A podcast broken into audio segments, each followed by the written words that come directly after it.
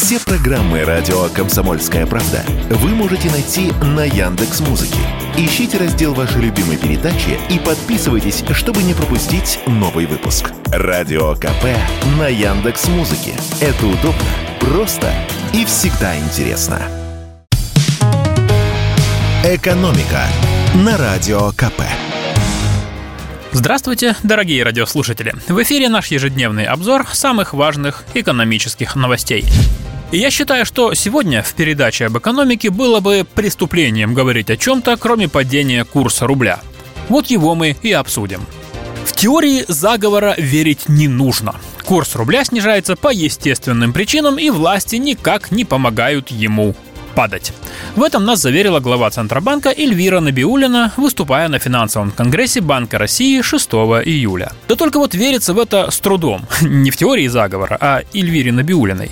Ведь не иначе как 5 июля, когда курс рубля уже долго и уверенно летел вниз, наши власти передали ему дополнительное ускорение. Минфин заявил, что в июле в два с лишним раза сократит продажи валюты на бирже. А чем меньше валюты меняют на рубль, тем слабее его курс. Таков закон экономики.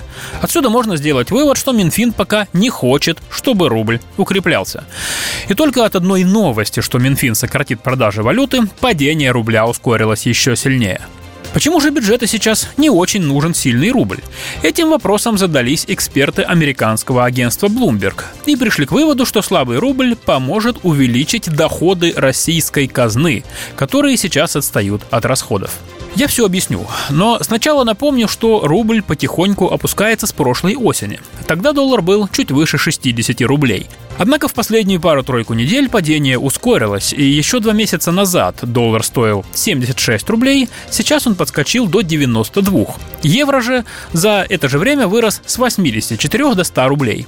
Причин несколько, но главных, пожалуй, три. Первое – это недавняя попытка военного мятежа. Это было тревожно. А когда россиянам тревожно, у многих срабатывает рефлекс «скорее покупай валюту, да побольше», чем и занялись многие прямо неспокойным субботним утром 24 июня. А в экономике есть такой закон, когда спрос на валюту растет, то ее курс тоже поднимается. Что и случилось. За неделю после событий вокруг частной военной компании доллар поднялся с 84 до 88 рублей, а евро с 91 до 97. Вторая причина падения рубля состоит в том, что экспорт снижается, а импорт растет. В прошлом году у нас были высокие доходы от экспорта ресурсов. Нефть, газ, металлы были очень дорогими. Валютная выручка шла к нам рекой. И именно поэтому доллар и евро тогда стоили дешево, по 60-65 рублей. Но сейчас ситуация изменилась. Цены на нефть и другой российский экспорт на мировом рынке невысоки, и более того, они постепенно снижаются. В результате в страну поступает все меньше валюты от экспорта, а импорт растет. И поставщикам нужно все больше долларов, евро и юаней, чтобы покупать товары за рубежом.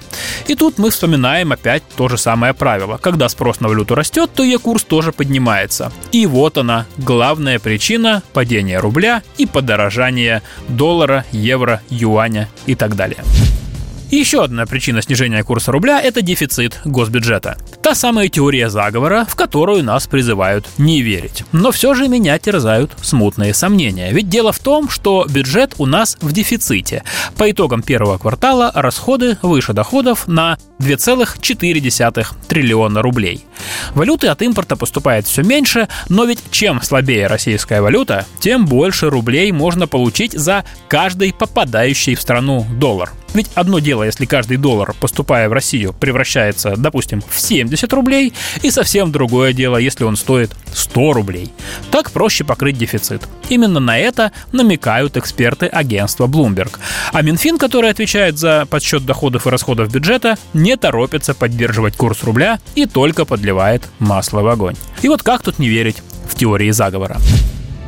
Но главный вопрос состоит в том, что же будет дальше. Ведь рано или поздно, а скорее рано, такое серьезное падение рубля приведет к росту цен. Мы собрали мнение экономистов и вот что они думают о будущем нашей валюты. Профессор Высшей школы экономики Евгений Коган считает, что Центробанк все-таки скоро вмешается в ситуацию. Экономист полагает, что курс отгонят на 88 или 89 рублей за доллар, и все обрадуются. А директор Института социально-экономических исследований Финансового университета при правительстве России Алексей Зубец сказал нам, что, по его мнению, доллар еще долго будет держаться в коридоре от 85 до 95 рублей. Такая ситуация продлится, по крайней мере, до конца года. «Экономика» на Радио КП.